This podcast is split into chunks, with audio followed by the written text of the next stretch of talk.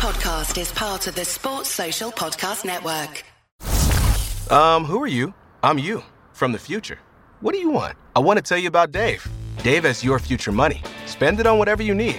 With extra cash from Dave, you can get up to 500 bucks instantly with no interest and no credit check. Download the Dave app from the App Store right now. That's D A V E. Sign up for an extra cash account and get up to $500 instantly. For terms and conditions, go to dave.com slash legal. Instant transfer fees apply. Banking provided by Evolve. Member FDIC.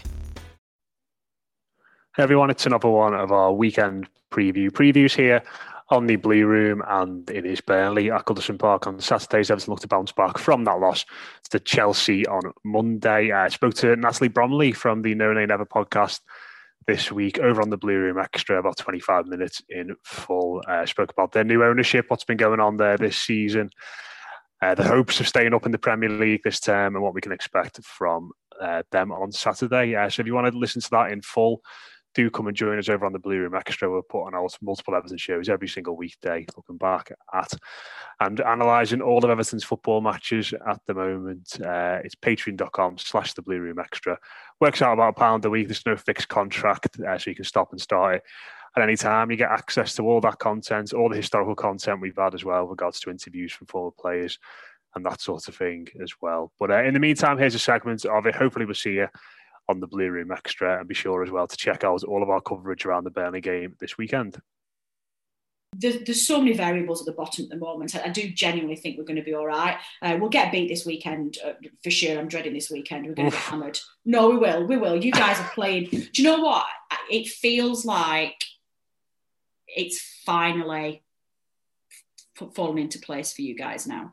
Like it feels, and I, and I don't mean to be disrespectful to, to the club or to the listeners, so please don't take this as, as an offence to you, but I feel like the, particularly the last two managerial appointments, you just got it wrong, um, and you were you just had lost your way a little bit, and you just felt. I hate criticising other clubs because I know how it feels when I listen to it, but certainly the last two appointments, it was a bit like you'd lost your identity a bit, and it was a bit like, guys, what are you doing? And these are terrible appointments. And as soon as Ancelotti got appointed, I was like, yes, this is right, and I was right, and it just feels like the players are settled. It feels like there's some spark of enthusiasm. It feels like there's some um, ambition back in the club.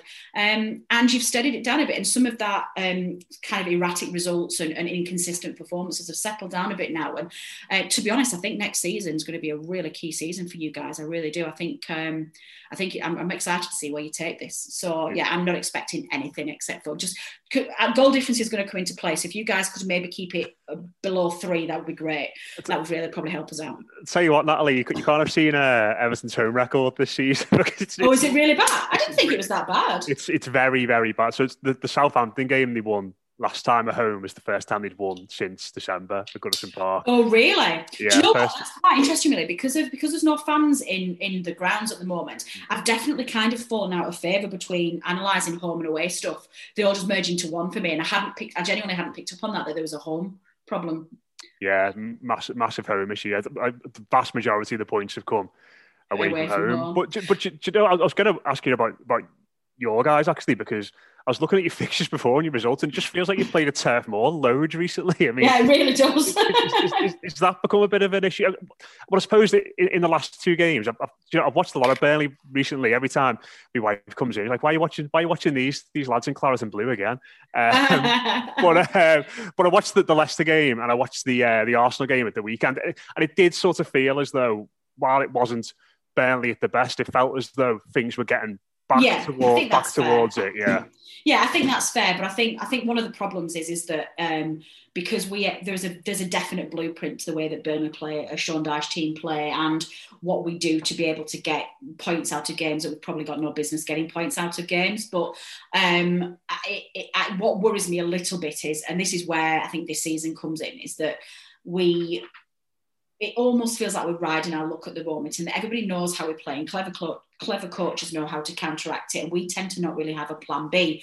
So, definitely high on the agenda for these new owners is to get some um, new players into this squad, get some difference, give us a plan B, give us different players who can just play things differently because we've now spent five years playing the same football and it's, you know, some seasons it's been great, some seasons it's not been great.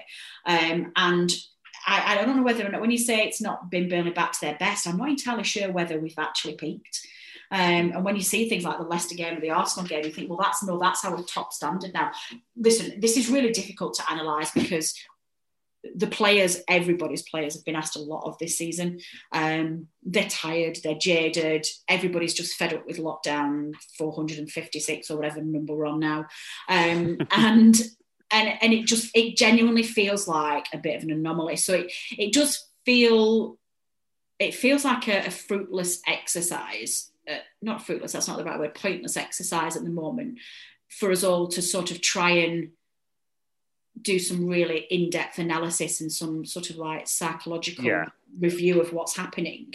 Um, and I've kind of learned that over the course of the season. I think, you know what?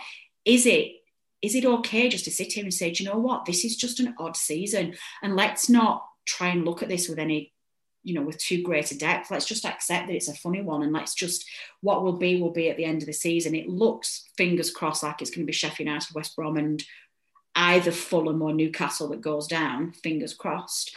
and then, you know, we get a proper summer. Everybody's going to be vaccinated by the summer. Fans will be back in the grounds again come August. Let's just, you know, let's let's not try and overthink this. And, and and I think importantly for all of us, let's not try and carry hangovers from this season into next. Northern Tool and Equipment isn't just a store, it's a problem solver's paradise fully stocked with the right professional grade tools, and fully staffed with experts who have the right answers. Problem solved.